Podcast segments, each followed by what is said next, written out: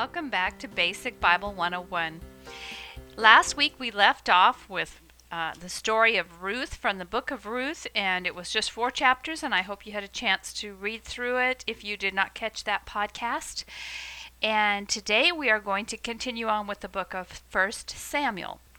Now, this book of the Bible starts off with a very personal story about a woman who was unable to have children. Her name was Hannah. And we see in the very beginning in chapter 1 that there's a man who has two wives, Hannah and Peninnah. And the two women are very different. One has is able to have lots of children, uh, and her children um, are, of course, the more children you have, the more you're honored. The other, Hannah, was not able to have any children, and her husband loved her very much and would tell her, Am I not worth more to you than ten sons? And so uh, we see that she is just distraught over this um, sadness in her life. And if you will recall from last week's lesson, it was very difficult for a woman when she did not have any children who could help her. Many times it was the children who took in the mother and um, cared for her after the husband was gone. And so that may have been part of Hannah's concern, but I think also that she was ridiculed by the other wife and, and felt bad about that and thought that she was letting her husband down, I think. And so even though her husband was a very kind man, Elkanah, he um, and he did not hold this against her. Still, she was just in great distress over it. And so uh, in chapter 1, they head up to an area called Shiloh. This was where they would go each year to offer their special sacrifices to the Lord. And so it was up in Shiloh that they would have a big celebration and sacrifice some animals and have a big feast. And so this particular year, Hannah is in the temple praying, and she's praying with her lips even though there's no sound coming out. She's like, you know, talking to herself. And so the priest there sees her and thinks that she's drunk. And he goes up to her and says, Lady, you know, why do you keep drinking? Could you just get out of here? And uh, Hannah says, No, no, I haven't been drinking, um, but I'm just in great grief, you know, and anguish. And I'm asking God for this, for to help me. And so Eli says, Go in peace. May the God of Israel grant your prayer. And actually, what Hannah had been praying is that she would have a child. And if she did have a child, she promised God that she would dedicate him to the Lord and that he would be a Nazarite. Do you remember what a Nazarite was? If we recall just a few weeks ago when we talked about Samson the Nazarite, that had uh, his hair had never been cut, well, that's what she's promising is that this child will be dedicated to the Lord. And so, sure enough, in the course of time that next year, she did conceive and had a son, and his name was Samuel. And he was called Samuel because uh, his mother said, Because I asked the Lord for him. And so um, she's so delighted about this and can't wait to uh, see what God is going to do and and she's faithful to her promise to God. So when the time comes for her to give up her son, when once he's been weaned, they go up to their for their annual feast, and she leaves uh, Samuel with the priest.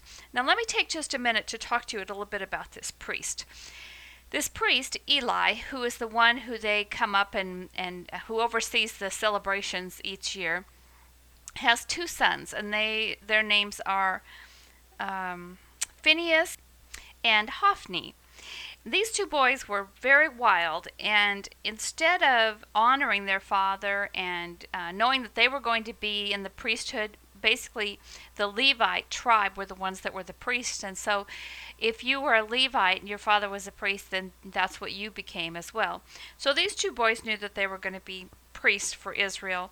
And in the process of um, following in their father's footsteps, instead of doing everything that they sh- were supposed to be doing, they had very little regard for their uh, place in the religious um, world of Israel. And instead, when different families would have be offering um, different uh, sacrifices, one of the ways sometimes they would do that is to boil the meat. And these two boys would come with a big three pronged hook and dip it into the pot, and then the, priest would get whoever that priest was. In this case, it would have been the boys. Were able to keep whatever came back out on the the uh, fork, the hook. But unfortunately, these boys did not think that was enough, and so they would come to the uh, feasts and say, No, give us our meat raw. We want it raw, and we're going to take it and cook it our own way.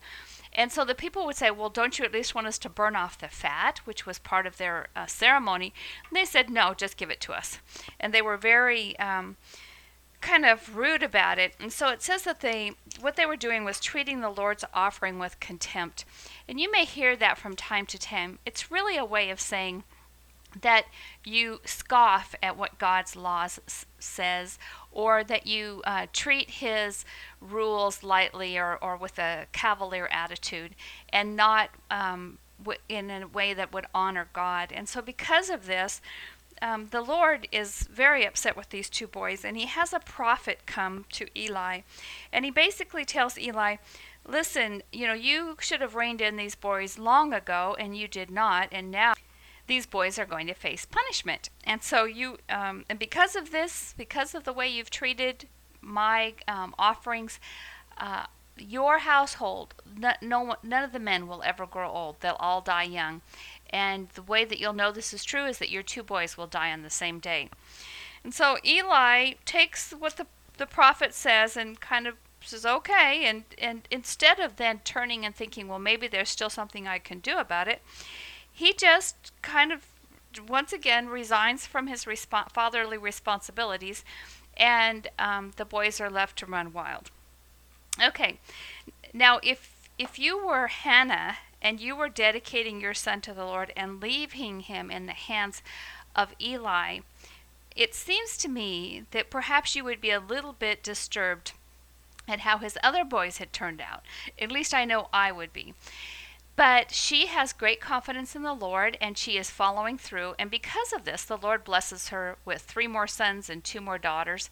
So she um, is able to have a family finally, and, and God does uh, take care of her.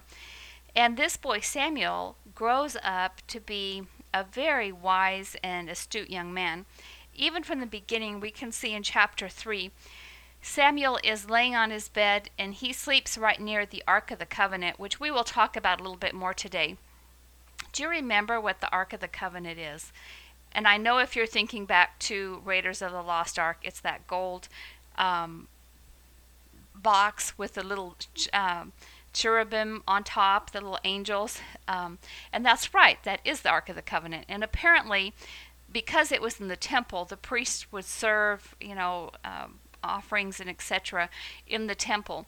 And so uh, this is where Samuel lived. And so he is laying in bed at night and he hears this voice calling him. And so he jumps up and runs into Eli and says, "Yes, what you know, what can I do for you?" And Eli says, "I didn't call you. Go back to bed." So Samuel goes back to bed and he's laying there pretty soon he hears his name, Samuel. You know, somebody's calling him. So he the only other person there is Eli, so he runs back in and says, Yes, I'm here. And Eli says, I didn't call you. And at this point, Eli's kind of thinking, This is very strange, but maybe the Lord is calling him. And so he says, sit, when next time you hear it, just sit back and say, um, Speak, Lord, for your servant hears. And so, uh, sure enough, Samuel goes back and lays down. And this time, when he hears his voice, the voice that says, Samuel, he says, Speak, Lord, for your servant hears. And so God speaks to Samuel and he tells him that um, what's going to happen. And it's basically a prophecy where he says that he is dissatisfied with Eli and his sons and that um, there's they have guilt uh, on their household and that um, he he will he is going to deal with them so you can imagine this is pretty heavy information for young Samuel. And the next morning he opens the doors to the temple and is going about his chores. And Eli comes up to him and says, What did God tell you? And I'm sure Samuel was a little bit hesitant because he really didn't want to say what he heard. But but Eli pushed pushed the issue and said, Tell me everything, tell me the truth, you know. And so Samuel does. He says, you know, basically God's going to deal with you which of course Eli had already heard. So it was a second warning to Eli, and in the process, Samuel begins to learn to trust the word of God when it comes to him. Okay, in chapter 4, um, there's a battle going on with the Philistines. And at this point, even though Samuel is still a young man, he helps play a very instrumental role in Israel. We see that the Israelites are battling with the Philistines and they lose badly. And because of this, the um, they start to pray, well, you know, what is going on? Why is God forsaking us? Well, I know we've forgotten the Ark of the Covenant. So they go back and they get the Ark and they bring it out before them and think, okay, now God's really going to help us win. And unfortunately, they don't. They lose badly again. And and when the Philistines heard that they had the ark in their midst, in the midst of the Israel camp, they were very afraid. You know, they remembered the stories about uh, from Egypt about how God had gone before this people and and um, caused all kind of plagues on the people of Egypt, and so they were very much afraid. You would think that the Israelites would have then realized, well, boy, if they can be afraid of God, we should be afraid of God. But the people were not. Remember, at this time, they still were doing an awful lot of idol worship, uh, along with their supposed worship of the true God. And so they, the, instead, the Philistines, when they're beating back the Israelites so bad, they capture the Ark of the Covenant and they take it with them. During the course of the battle, Eli's two sons, Hophni and Phinehas, are both killed. And so uh, a young man is running to tell Eli what's happened. And when he gets there to tell him, he says, "And your two sons have di- they've stolen the ark of the covenant, and your two sons have been killed in this battle." And Eli is instantly overcome and you know falls back and breaks his neck. He is a pretty hefty sized guy, so it was um, it was just very sad that he just, you know, instantly died from the fall. And his daughter in law, who was the wife of Phinehas, was having a baby at the time. She instantly went into labor when she heard her husband had been killed. And then she dies in childbirth. And the, the handmaid that is delivering the child call, cause, uh, calls the child um, Ichabod, and which means um, the Lord, the glory has departed from Israel. So it was a very sad day for Israel, and you can see that the people were just distraught. Not only it was as though the Lord had left them, and you and because their chief priest is gone, and the ones that would follow him, his two sons are gone, and now the Ark of the Covenant is gone, and so there is true remorse among the people. But they really didn't have any reason to fear because God, who is always in control, did not bless the Philistines just because his Ark of the Covenant was there. In fact, what happened with the Philistines is they broke, all their people broke out in big old tumors. And so they knew that somehow, you know, this was bad news uh, for them. And so they moved this ark from one city to another. And sure enough, every place it was moved, the people would again break out in tumors. And finally, they said, you know what? We've got to get rid of this ark. We've got to send it on back to Israel. So they they talked to somebody and find out, well, how how should we return this? And they said, well, let's do this. Let's put it uh, on a cart and have two cows pull it. And if the cows just sort of roam around and kind of come back here or don't go anywhere, we'll know that it really wasn't God that was doing all this to us. On the other hand, if it goes straight to Israel, we'll know that it was God, the God. So, sure enough, that's what happened. The two cows went straight down the road back to where the Israelites were, and the people saw it coming, and they just called out, and they knew that God was coming back to them. And so they take the the two cows and the, immediately they sacrifice them right there and burn the uh, cart and um, as an offering to the Lord of saying, you know, we are sorry, Lord, we are repenting. And then they, um, some of the people who were there at this time, decided they wanted to look into the ark, which of course was forbidden. And when they did, they were instantly killed. Okay, so Samuel says to all the people, Assemble all Israel at Mizpah, and I will intercede with the Lord for you. So he sees this as an opportunity for them to um, take back a lot of their land and etc. from the Philistines. Now, when the Philistines had sent this ark, the Ark of the Covenant, back, they some of the rituals that they believed they should do was uh, to send a type of offering with the car with the um, ark, and their form of offering was some gold, uh, little rocks that looked like tumors, and some uh, little formed um, rats um, made out of gold. Now, why they chose those two things, I'm not particularly sure.